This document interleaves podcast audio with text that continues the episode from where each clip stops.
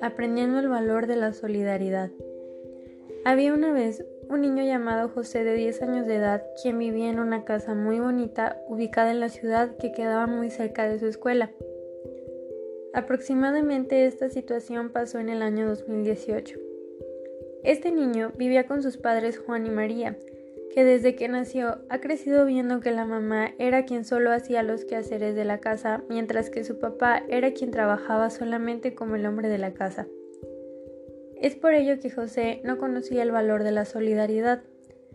En cuestión de ayudar a su mamá en algunas labores de la casa, como por ejemplo el simplemente recoger el plato de la mesa después de comer, o ayudar a barrer a su mamá, ya que si en algún momento dado lo llegaba a hacer y su papá lo miraba, éste temía que lo regañara porque tenía la creencia de que los hombres no lo debían hacer, porque su abuelo cuando vivía lo educó de esa manera y el padre debía hacer lo mismo con él. Por una parte en la cabeza de José no estaba de acuerdo, ya que aunque era pequeño ya entendía lo que estaba pasando realmente, así como lo que está bien y lo que está mal. Por eso, algunas de las veces quería ayudar a su mamá cuando la miraba recoger y se cansara menos, pero por otra parte, por lo que le había hecho creer su papá, no lo hacía. Y su mamá lo único que hacía era hacerle caso a todo lo que su esposo le decía. Todo esto influyó mucho a que el niño José no conociera el valor de la solidaridad. Después de todo ese tiempo surgió una situación que pasó en la escuela en la que estudiaba José. Todo comenzó en un día de clases normales por la mañana, ya que todos los niños compañeritos de José estaban adentro del salón sentados en sus butacas, juntos con su maestra en su escritorio, tocan la puerta. En ese momento, todos los niños atentamente observan quién era, sorprendidos al ver que el director ayudaba a entrar una niña ya que tenía un caso en especial porque no podía correr como sus demás compañeros o desplazarse fácilmente a cualquier lugar porque tenía una discapacidad en la que estaba en silla de ruedas. Al verla, José simplemente en su se sorprendió porque nunca en el transcurso de su escuela había conocido a una compañera que estuviera en esa situación.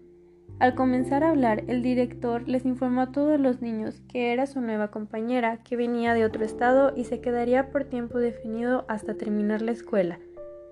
Pero sobre todo que fueran muy comprensivos, ya que como veían no tenía las mismas capacidades que los demás. Es por ello que les pedía que la ayudaran en todo lo que necesitaran, e hicieran uso de los derechos que como principales era el respeto y uno sobre todo muy importante como lo es la solidaridad, que consiste en ayudar en todo aquello que podamos hacer hacia otra persona sin esperar nada a cambio.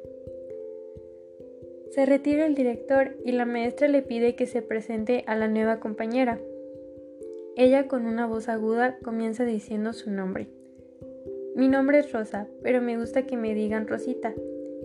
Después de esto, la maestra la ayuda a sentarse en uno de los lugares enfrente del pizarrón y cerca de la puerta para que le fuera más fácil salir y entrar a su respectivo salón.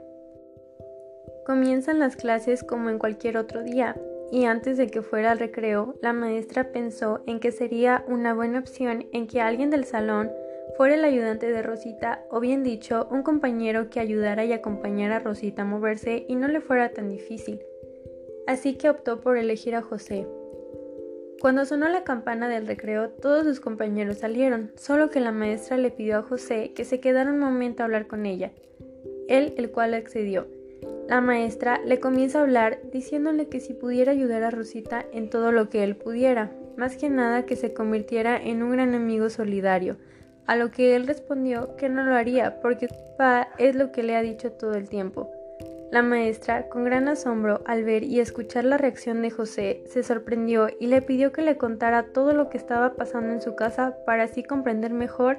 por qué piensa de esa manera. Ya que le contó José del por qué la maestra